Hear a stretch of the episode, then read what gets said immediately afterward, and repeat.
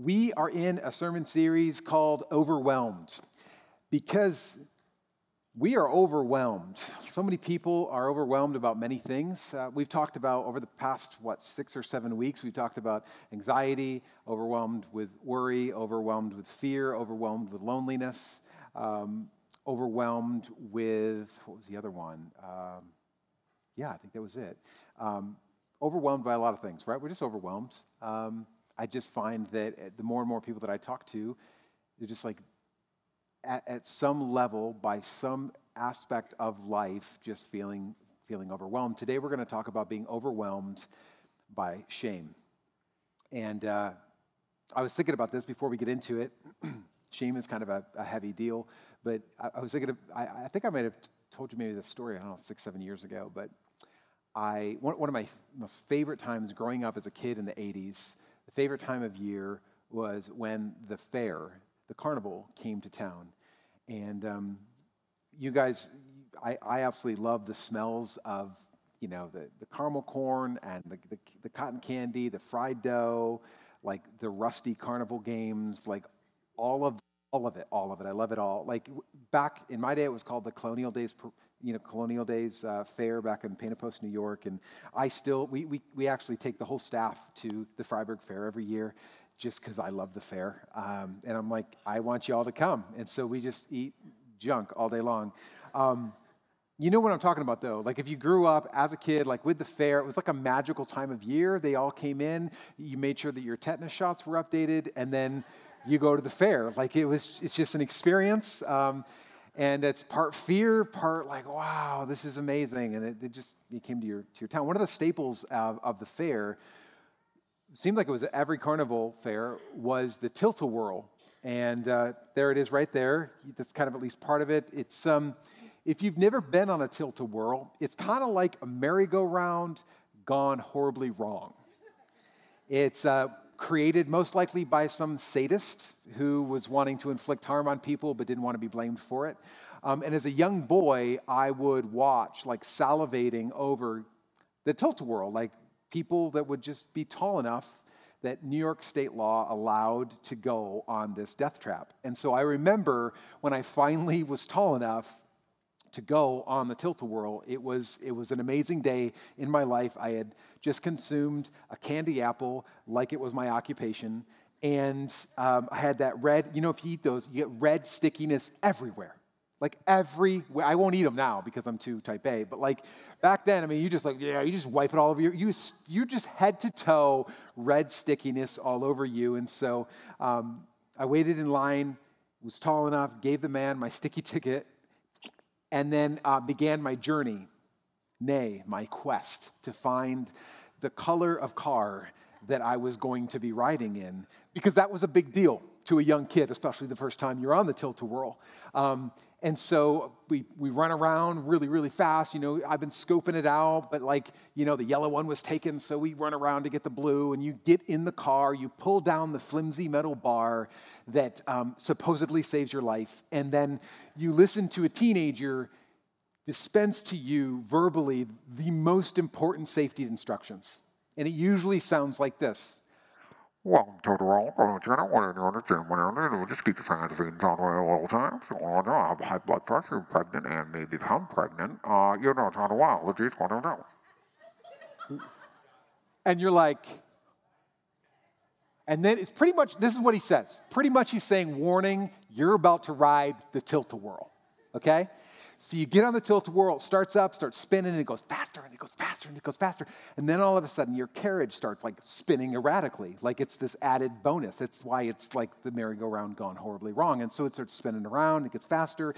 And I'm like, I'm getting like thrown around in this thing like a rag doll. It's just like me and my friend.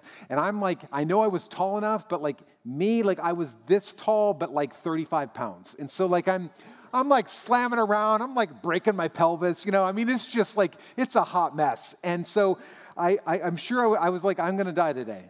I'm going to die, and I got so much left to do. I hadn't even beat Mario, Super Mario Brothers 3 yet, and I'm like, I got, I got stuff to live for, right? And this isn't how I thought it was going to go, but it's terrifying. And so you're, you're going around this thing, and, and, and, and as you watch other people do it, you're like, that, that ride was so short. But when you're on the tilt-a-whirl, You're like, when is this ride from hell going to stop? And so finally, the tilt a whirl stopped spinning, but my stomach never did. And so I'm like, get me out of this thing. And so I pull up the metal bar, I stumble down the ex- exit ramp, I hang a left, and I empty the contents of my stomach into the grass. And let me just say, I wasn't the first person there. Layers. I mean, it was just like, this is the place. This is where, this is where everyone goes after the tilt whirl. They just throw sawdust on it. Yeah, just keep moving on, just keep moving on, right? Hate to have that job, right? and so I want to talk today about a tilt whirl that um, so many of us have bought season tickets for, and it's the tilt whirl of shame. And uh, the title of my message today is Shame, Shame, I Know Your Name. Many of us know that. Maybe you grew up. We used to say that all the time. I, I haven't heard it often lately, but we used to be shame, shame, I know your name. I don't know what this means. I actually spent 10 minutes on Google. Like, what is this? Nothing. Nothing. A bunch of just nincompoops with ideas, right? Just like, I don't know, I think it might be this. apparently in Britain they do this. I have no idea why still. But we did this. It was like, shame, shame. I know your name, and I know somebody's going to come over to the Connect Corner after service and inform me. But all right, so anyway, we, we shame, shame, I know your name. And so, be, and I'm, and I'm talking about shame because I think that shame is one of the things that we rarely recognize as shame, and yet we live out of the, the symptoms of it so often in our life. And I say we rarely recognize it because it usually masks itself as something other than shame. And so we, uh, we find ourselves doing things like avoiding people or relationships when we're overwhelmed with shame. We find ourselves maybe getting overly defensive of ourselves when we're overwhelmed with shame. We, we sometimes find ourselves getting like overly critical of other people when we're overwhelmed with shame. And we often with, deal with, with shame through blame. So we don't want the finger pointed at ourselves because it feels like it always is, so we point it out at other people um, to take the blame off of, off of ourselves. And oftentimes, we will will take shame and guilt and we conflate the two as though they're the same thing, but, but the reality is that they're not. They're, they're, actually, they're actually different. Let me, let me explain it to you. So essentially, like, we're all guilty like you're guilty of sin. Uh, if this is newsflash to you, I'm sorry, which you are. Like you're guilty of missing the mark, you're guilty of hurting other people. If you've lived or sucked oxygen on planet Earth for five minutes, you're guilty of something, right? Like you've, you've done some wrong. You're guilty of that. But shame is different. Shame is like guilt's evil twin. Guilt deals with an, with an incident, with an action, with a sin, but, but shame deals with an identity. It kind of looks like this like, like guilt will say, uh, I, I did bad. But shame says, no, no, no, you are bad. Guilt says, um, you, you made a mistake. But shame says, you are a mistake. Guilt's isolated to, you know, like an individual act, but, but shame, shame's different. Shame is, is contagious. And shame essentially, well, it's deciding, well, guilt is like going on the tilt a whirl. Shame is like buying season tickets for it and deciding, I think I like this. And, and shame's, shame's interesting because, well, we'll, we'll say things, and maybe we don't say it to other people, maybe we do, but usually we say it to our dog when it, when it wets or, or defecates on the carpet. We say, shame on you, right? Because shame can be put on other people. Shame's kind of a funny thing. It's not even something necessarily that we put on ourselves. Sometimes shame can be put on, on you. And many of us know, maybe in our families, the way that we were raised, the way that we were parented, we, we understand all too well what it's like to have shame put on us. And maybe we were kind of parented out of kind of a, a shame culture to get us to maybe do things. Uh, shame was placed on us. Shame on you. Not only is it put on us, we carry it. Many of us will carry shame with us long after the guilt of sin has been forgiven. We continue to carry the, the shame of it. it. It's a little like the ghost of the, of the guilt of what we did that continues to haunt us long after that thing is gone. So we'll carry that thing with us. And sometimes, sometimes we'll carry shame of things that we actually played no part in, right? We, will we'll, we'll have things that we actually had, had nothing to do in our lives. Maybe some part of our family, or just because we're associated with a friend or a group of people or whatever, shame has been placed on us that, and we carry it even though we've done nothing to, to own it. And sometimes we'll wield shame. We'll wield it as a weapon. We can sometimes knowingly or unknowingly use shame to motivate or let's just say it, manipulate people to do what we want them to do. Right? If you're in a relationship, well, if you loved me, then you do this. Well, I was kind of hoping that you would have, but you didn't. Well, if you really cared, then you would. Like, you, and it, sometimes it's very subtle. Sometimes we do it unknowingly. Sometimes we do it knowingly that we know exactly kind of we're wanting to get people to do what we want them to do. And so we know how shame works in our own life and we turn it around and wield it on others to get them to do something that we want them to do. So, shame is also like a soundtrack in the background of our life. It, it usually sounds something like this I'm not enough. It usually sounds like I'm only as good as my next success. I, I, I, it's never to get never going to change it is what it is no matter what i do i will never measure up it's the soundtrack of shame and I, I want to speak this prophetically over you before we even get into the Word of God today. I just believe that God wants to change your soundtrack. He wants to change your soundtrack. What does that look like? It looks like moving from shame, shame, I know your name, to shame, shame, I'm not playing your game. I am I'm done. I'm done being ruled by, by the pain and the stain of my shame, of all the things that have happened in my life. I'm, I'm tired of, of putting on that yoke of slavery that, that Christ has already freed me from. I'm, I'm not playing the game anymore. And I want to show you, we're going to go through a few scriptures this morning, but I want to show you how Satan has used shame from the very, very beginning. This is not a new thing. If you're in Bible college, you kind of learn right off the bat that there's this thing called the law of first mention, which means that if you're kind of studying something, then you should go back to the first time that it's mentioned in the Bible. And it's usually a great way for you to have a launching pad of a definition of what it's talking about. So I want to, I want to point out to you that, that shame has been a part of Satan's guile from the very, very beginning. All the way back in the Garden of Eden, God creates man and women. Genesis chapter 2, verse 25, let me read it for you. It says this. Adam and his wife were both naked and they felt no shame. You may remember it. Adam and his wife were both naked and they felt no shame. So, in the beginning, way back in the beginning, way back in the beginning, there was no shame. So, what, what happened? What changed? Well, you know that they ate from the, the, the garden, the tree in the middle of the garden, the tree of the knowledge of good and evil. Yes, that, yes, but it all started actually when they decided to believe a lie. And the serpent comes up to them and asks them this question Did God really say that? I mean, did he really say you couldn't eat from that tree?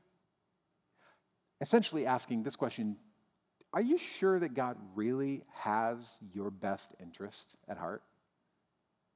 I think because Satan knew that a lie that is believed can be just as powerful as the truth.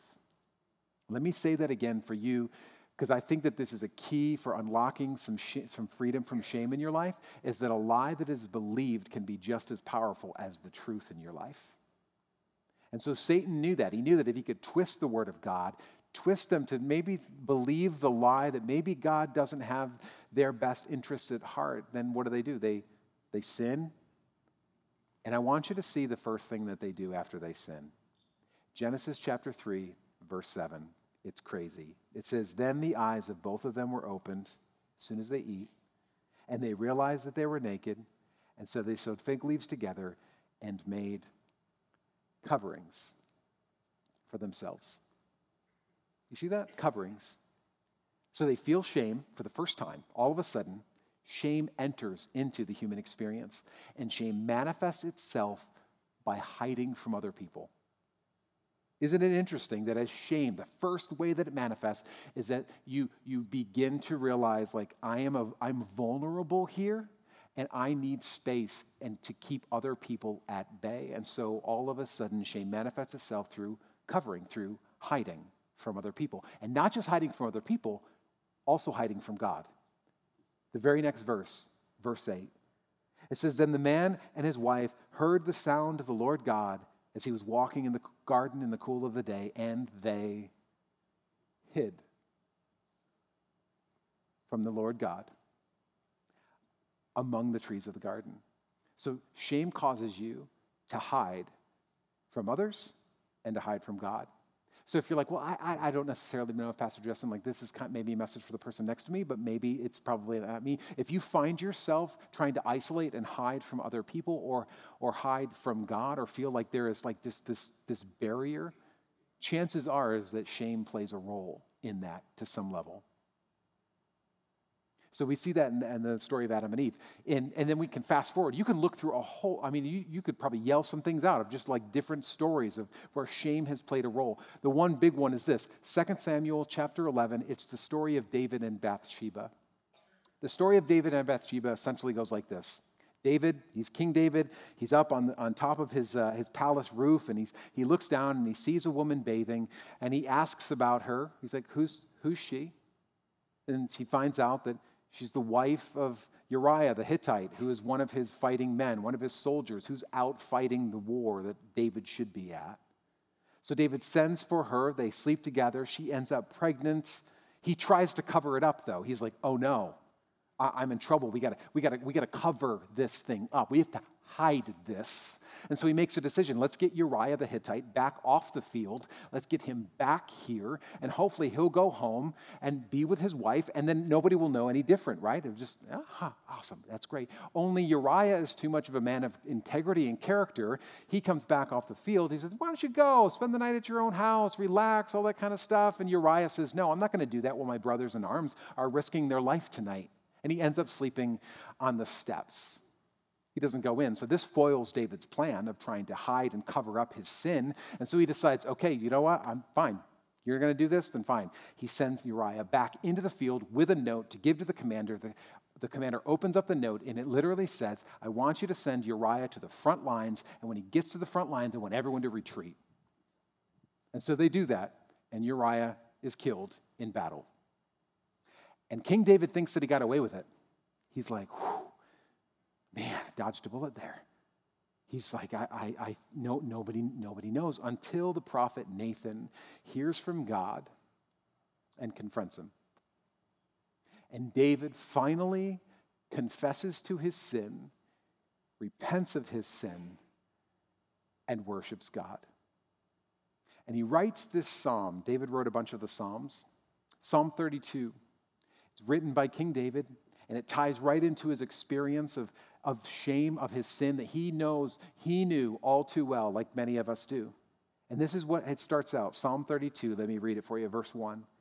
He says, Oh, what joy for those whose disobedience is forgiven, whose sin is put out of sight. Yes, what joy for those whose record the Lord has cleared of guilt, whose lives are lived in complete honesty. It, like, this must have been written after this guy comes to the, this place of, like, I've come clean from all the things that I've been hiding. Notice that David deals with his shame, not by hiding it anymore, not by trying to cover it up. He deals with his shame by first acknowledging his sin, his disobedience. And he doesn't try to cover it up. He doesn't try to dismiss it. He doesn't say, I'm not a sinner. I'm a mistaker. I just make mistakes. I, no, he's like, I did it on purpose. I tried to get away with it. I've been disobedient. I've sinned. He doesn't try to minimize it. He doesn't say, well, it's just a lapse in judgment. I mean, I'm only human. Like, no, he just admits it. This is what I've done, and I'm guilty. And this, this, this church, this is so, so, so significant. And I speak this over us because our current culture, and I'm not even talking about the culture outside of the four walls of the church, I'm talking about the current culture inside the four walls of the church, tries to convince us that we should deal with our shame of sin by normalizing it. Well, if we just don't name it sin, then we don't have to feel the shame of it. We just don't call it sin. Have you noticed that like nothing is sin anymore? Like literally, there's nothing that's sin. I mean, there's a lot of talk about sin in the Bible, but like nothing's really sin. I mean, it's kind of a mistake. It's a lapse of judgment. It's just a misunderstanding. Or it's a difference of opinion. But like when we think like maybe if I just don't name it sin, then I'll stop feeling the shame of sin. But what we find is that God has defined sin long before we thought we were smarter than Him. Like, like He wrote it before you were even a thought. he, he wrote it. And, and, and shame has this insidious way of working even when we won't admit it. It works its way out. Think about it. Adam and Eve, very first humans, right? They had tried to convince themselves that it was okay to sin. Like, well, the, the, the, sin wasn't really sin. I mean, did God really say? Maybe he's just having a bad day. I mean, was it that tree or was it the other tree? Who knows? You know, maybe we shouldn't ask any questions. You know, like, but shame has its way of working its way and working its plan regardless of your opinion regardless of how they convinced themselves that eating from that tree was actually maybe a good idea. He, and, and as we look at David, like King David, if he could just hide the evidence, he thought, like, then no, nobody's going to find out, then, then I won't feel shame. If I could just, if I could hide this thing, if I could just, Uriah would just go home and he would do it, then, then, then, then I wouldn't feel the shame of my actions. He thought that the worst thing that could happen was for somebody to find out about what he had done. That's what he thought. But, church, that's not the worst thing that could happen. Like, the worst thing that could happen is for you to keep your secret and keep it your entire life and die a respectable fraud and never encounter the joy and the freedom that Jesus Christ bought for you, that he paid for. Like that, that's the worst thing that could happen. And David describes his shame all too well, like very explicitly in the next verse. Verse 3, he says this When I refused to confess my sin, my body wasted away, and I groaned all day long. Must, it sounds like a guy with a man cold. And day and night, your hand of discipline was heavy on me. My strength evaporated like water in the summer heat. I mean, he is describing like I am just miserable. And it all starts out with when I refuse to confess my sin. Isn't that just how shame works? You can't do it. You got to hide from it. You got to cover it up. And that way you'll be better. You'll, you won't feel the, sting, the sting of shame if you just do that. And, and I think David describes it all too well. When I, when I was refusing to confess my sin, when I was trying to hide it, when I was trying to cover for it, when I didn't want to talk about it, when I wouldn't let anybody in, when I was hiding from other people, when I was hiding from God, I was miserable. The very thing that I thought was going to protect me was the thing that made me miserable. Because the thing about shame is that it will perpetuate itself. It literally just kind of keeps you doing shameful things in order to keep you from feeling shame. David tries to deal with his shame of his sin by committing murder. Like, think about that train of thought. Like, oh man, I, I got to cover up this infidelity in, in my relationship and this adultery. I think I should kill the man. What? Like, how in the world do you get to the point of thinking, like, this shameful act is going to negate this shameful act? He tries to commit murder in order to not feel shame? But see, the thing about shame is this it doesn't care if anybody else knows, as long as you do. As long as you know. You'll continue to work it out, continue to live it out of you. And you'll continue to buy ticket after ticket after ticket. Another ride on the tilt-a-whirl, please. Thank you. I'll have another and we go on the tilt-a-whirl shame, hating it, hating every second of it, but not knowing how to get off it. And the thing about the tilt whirl shame is this just like the real tilt whirl, there are different colored cars. And everybody has a favorite. You like the pink. I wouldn't be caught dead in the pink, okay? no way. I'd be like, next. I'll wait for the next round. That's pink is only left because I'm a man, right? I'm not riding no pink cars. Like, here's the reality every single one of us will hop into a different car on the tilt a whirl because that's our favorite. That's our go to. That's our expression of shame. And that's kind of how shame works. Sometimes for, for many people, there's the car of isolation. This is what we've been talking about. Like, you, you just kind of withdraw from relationships because it's just better. And so maybe you become passive aggressive or you self sabotage relationships because you'd rather maybe hurt them or keep them away before they hurt you. And so, because of the shame that you're dealing with, isolation is your go to car every day. For some of you, it's, the, it's maybe the car of manipulation, where you use shame to kind of pressure others to do what you'd like them to do. And so, we just know shame oh too well in our own life, and we leverage it to get what we want in other people's lives. Maybe it's the, maybe it's the car of self righteousness. This is a weird one. The weird one about self righteousness is that it doesn't look like shame at all because we become critical of other people, especially people that are sinning the way that we wish we would. Those are the people we're really critical about, just so you know. Um, man, when, when people are being lazy and you wish you could be, whoo, you hate some lazy people, right? Like, I'm just telling you, we become all of a sudden very judgmental, very self righteous. When we're overwhelmed with shame, we can ride in that car and get in it just like a glove. Sometimes it's the car of anger, right? We, we, have got, we've got our own issues with, with shame in our own life, and so we don't know how to handle it, so we lash out at other people so that they can hurt the way that we hurt. And, and please, please, when we hear anger, we're like, well, I've never hurt somebody. I've never hit somebody. I don't get in fights. I don't wrestle, right? Like, but here's the thing the socially acceptable way of getting in the car of anger is sarcasm. it's just, you just walk away. I didn't hurt anybody. Just a joke. Just kidding. Chill out. And so we get into these cars.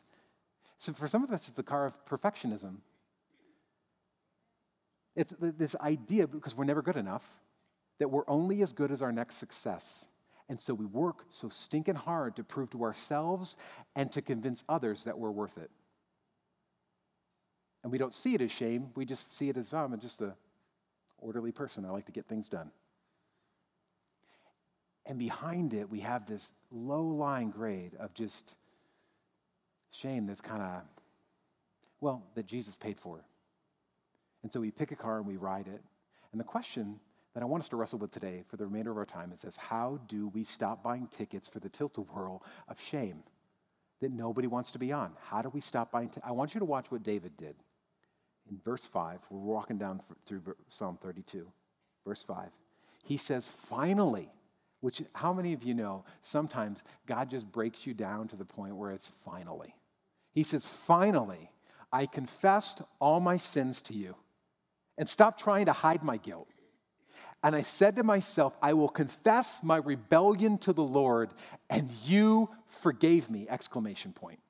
All my sin is gone. I want you to see this that David repented of his sin. He confessed his sin. He stopped trying to hide his guilt. And it was his repentance that allowed God's forgiveness in his life. And the reality is, and this is the, this is the kind of backwards way of us looking at things, is that the thing that we think of like is the most vulnerable thing that we could do, which would be to confess our faults and to confess our sin to God, is the actual, possibly the limiter to God's forgiveness in our life. It is actually causing more distance when we choose to just say, finally, I confess my sins to Him. Sins that He already knows about, so that He can come in and forgive you of your sin and to remove the stain of shame in your life. We said before that God, can, God can't heal who you pretend to be. He can only heal who you truly are. And so when we try to pretend something, and, well, God's saying, I just need you to be real. And, what, It is that confession. Honestly, it's our vulnerability with God, our willingness to be vulnerable with God, that allows us to experience His forgiveness. And see, that, the problem with it is this is that when it comes to guilt of our sin, this is the thing that you're arguing with me about with, silently is this you know when you're guilty of sin that you owe someone something. It becomes this debt debtor relationship, which is why we say things like, well, I owe her an apology. We say things like, well, you know, I just, I don't know how to repay him. I, I don't know how to pay them back. So there's good reason that we don't want to face our guilt because it leaves us feeling like we're condemned, leaves us feeling like we're, we're, we're in debt to somebody, and nobody likes feeling, feeling like we're in debt to anybody. And what we know, the difficulty of this stuff is this you can't undo what's been done.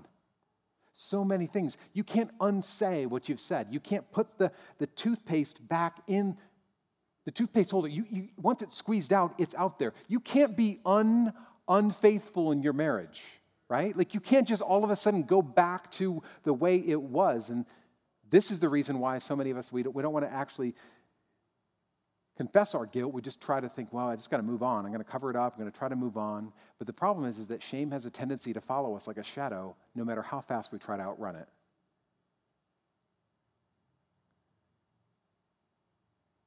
So, how do we face our guilt and, and yet not let it define us? I'm going to read a scripture to you. And um, I'm going to read something from a man that, that probably had more regret than anybody in this room combined. And when I read this to you, I, I don't want you to hear me reading the Bible, although it is. I, I'm reading the words of a man who carried more guilt than, than we can even imagine. So, what I'm about to read is it's not just a verse from, from, a, from a holy book. These are, are words of a man whose past and life experience left him so broken and, and so guilty, a man who had every reason to buy season tickets to the Tilt-A-Whirl. The guy who wrote these words came onto the scene as Saul of Tarsus. You may have heard of him before. Um, Saul of Tarsus kind of began, came onto the scene in the book of Acts, um, arresting, torturing, imprisoning, and even involved in executing innocent men and women in the name of God. And later on in his life, he would find himself converted to the very religion of the people that he imprisoned.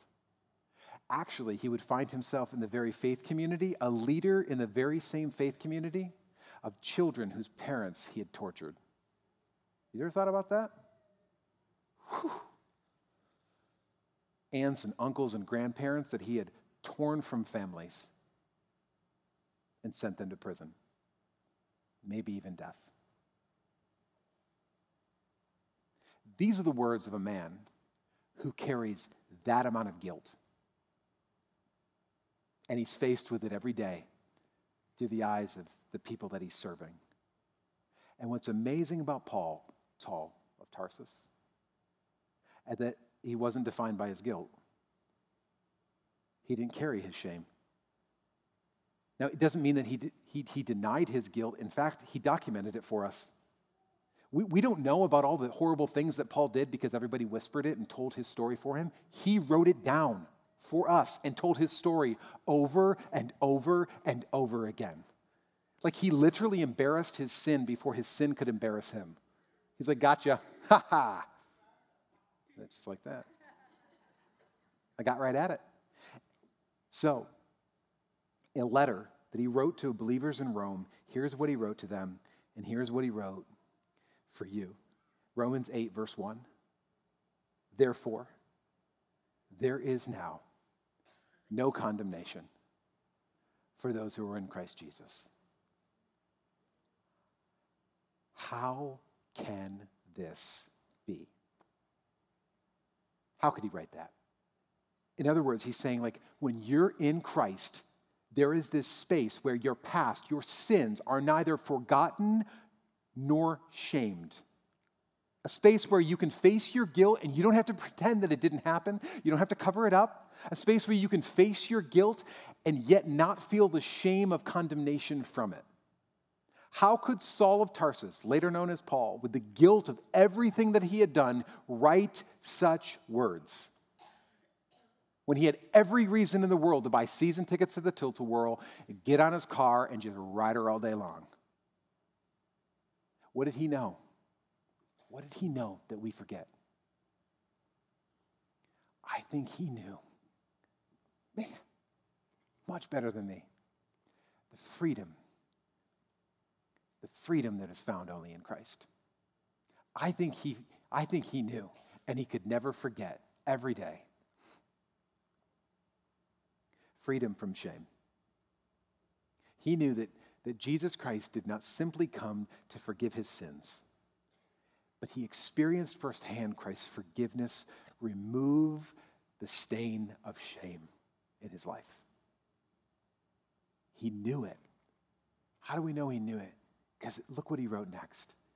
He says, Because through Christ Jesus, the law of the Spirit who gives life has set you free from the law of sin and death. For what the law was powerless to do because it was weakened by, my, by the flesh, God did by sending his own Son in the likeness of sinful flesh to be a sin offering. He says, what, what the law was powerless to do, what, what I couldn't make up for, what I couldn't cover, what I couldn't ever satiate, God did. God did it by sending his own son. He's like, Jesus didn't just come as a hippie with long hair to teach you nice things about how you should be a nice person. He came as a sin offering to save you, not just forgive you from your sin, but to free you from the stain of shame. Amen. Your guilt and your shame, which means that when you are in Christ, there is now no condemnation. That means that when God sees you, he doesn't see that.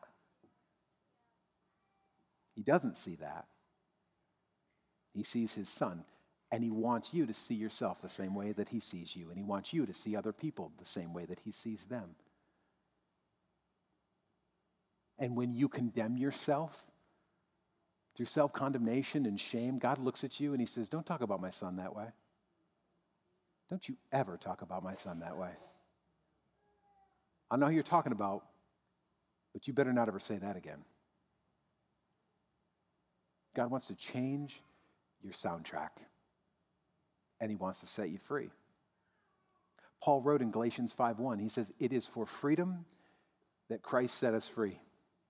And then it's so important what he says next. He says, Stand firm then, and do not let yourselves be burdened again by the yoke of slavery. He says, You've been set free. It is for freedom that you have been set free. So walk in your freedom, and you better not go back and allow the, the yoke of slavery, of shame, of the sin that God already paid for. He already put the down payment on it. Why in the world would you pick that thing up to carry it again? He says, Don't go back to that yoke of slavery. You have been set free. Amen? I think, I, think, I think Tom said it great when he's like, God already paid for it, so why are you trying to? Let me give you a little caveat here because I know that. Let me explain to you what freedom in Christ is not. Freedom in Christ is not, I hurt you, and then I go back home and I ask God for, to forgive me, and now it's all, it's all okay. God forgave me. You're supposed to, unless you're not a Christian. And If you're not a Christian, I guess that's your problem. Take it up with Jesus. That's not Christianity. I don't know what it is, but it's, it's some selfish abomination of the freedom in Christ. I'll tell you that much putting it kindly. That is not Christianity. This is what Christianity is like. Christianity is like this I hurt you, and I'm guilty of that. And I'm sorry. And I ask God to forgive me, and He gives me what I don't deserve so that I can come back and give you what you do deserve. Folks, that's Christianity. Yeah, it is huge. When you come to the place of realizing that, like, shame has no hold on you, shame is not the boss of you anymore. You don't have to operate out of it. You don't have to hide from people. You don't have to hide from God. You just confess your sin. You try to make it right to the best of your ability. And you, you walk in the freedom that Christ has bought for you. It's this revelation that shame no longer has a hold on you, which means that you are free. You are free to love. Do you know that? You're free to live. You're free to say, I'm sorry. You're free to be vulnerable. You're free to make restitution. You don't have to hold back restitution. You, you're free. You are free. It is for freedom that Christ has set you free.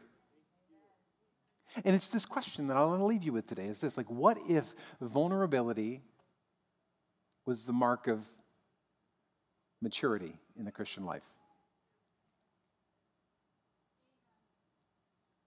What if, what if humility is like a domino that knocks down the walls of pride and anger in other people's lives that only love can break?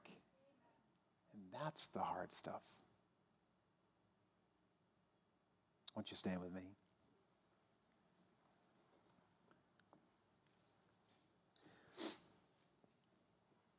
So, when you are in Christ, there is now no condemnation, which means that your past simply reminds you of how much you're loved by God. And so the question that I'd love to ask you today is like, are you ready to stop buying tickets on the tilt-a-whirl? Because nobody, nobody gets off the tilt-a-whirl feeling like they're living their best life now. I look at you just you can stand there, you go to the carnival, you just watch. You, people just be like, why I do that?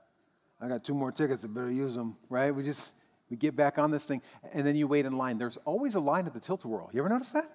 Why is there a line at that ride? There's, a, there's always a line that's convincing you saying, this ride is fun. This, this, this, is, the, this is the good thing. I, I better go. I better get in my favorite car before somebody else gets in there and cuts me off. I got, I got, to, I got to get in the, the blue car. That's a, get out of my car. That's my, that's my blue car. But you know what? It was a little fun. Like in the moment right before, I was like, well, uh, I, I did feel a little bit of adrenaline, felt alive, you know, like, I mean, I, I got a feeling back of control. I let that person have it. I told them where to go and how to get there. Like that was, that felt good. I made them feel like I feel. Kind of like that car. And so we get off the tilt-a-whirl of shame, feeling more shame, resentful to those that sold us the ticket, and feeling sick to our stomachs. And yet it did feel good for a moment. It did feel good for a moment. As we enter into some worship here and just proclaim before God just freedom from this, I wonder if maybe if you've got an area of your life that you just you can see this you're like yeah i could see i hop on that car every once in a while because i'm sure you do. I just want you to know that it is for freedom that christ has set you free that he's already paid for it. And there are sometimes some things that we carry around with us that christ already paid for. He said actually i i thought we made a trade there. Like i i died for the forgiveness of your sin and freedom from your shame so that you didn't have to walk in that anymore.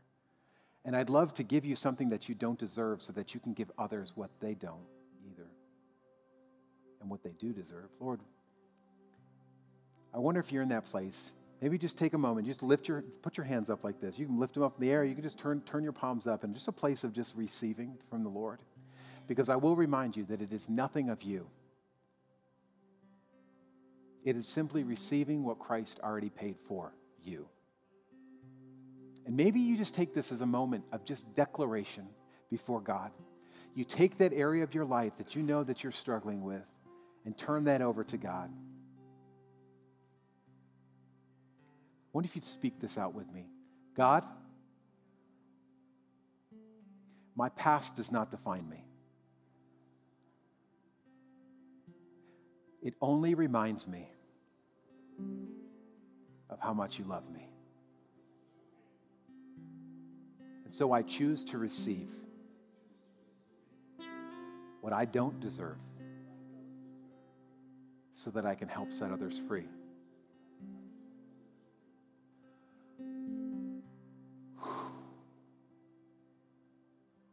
I literally feel the freshness of the Spirit in this room right now.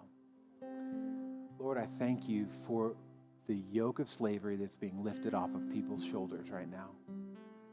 Lord, I pray, just like Paul reminded the Galatians, that you have you've been set free, so do not go back and pick up the yoke of slavery again.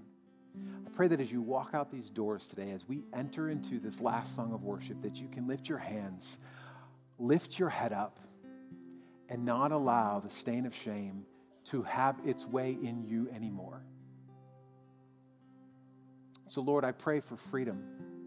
Pray we'd get off the tilt a whirl, rip up our tickets, and decide, I don't want to do this anymore, and I don't have to. and it's no longer shame, shame, I know your name. It is shame, shame. I'm not playing your game. I'm off. I'm done. I ain't going on the ride anymore. As much as you would like to give me free tickets. and I'll tell you, people will hand out tickets all day long, too. Here you go. You should ride this. It's really fun. Lord, return to sender. Have your way in our life as we worship you. In Jesus' name, let's worship together.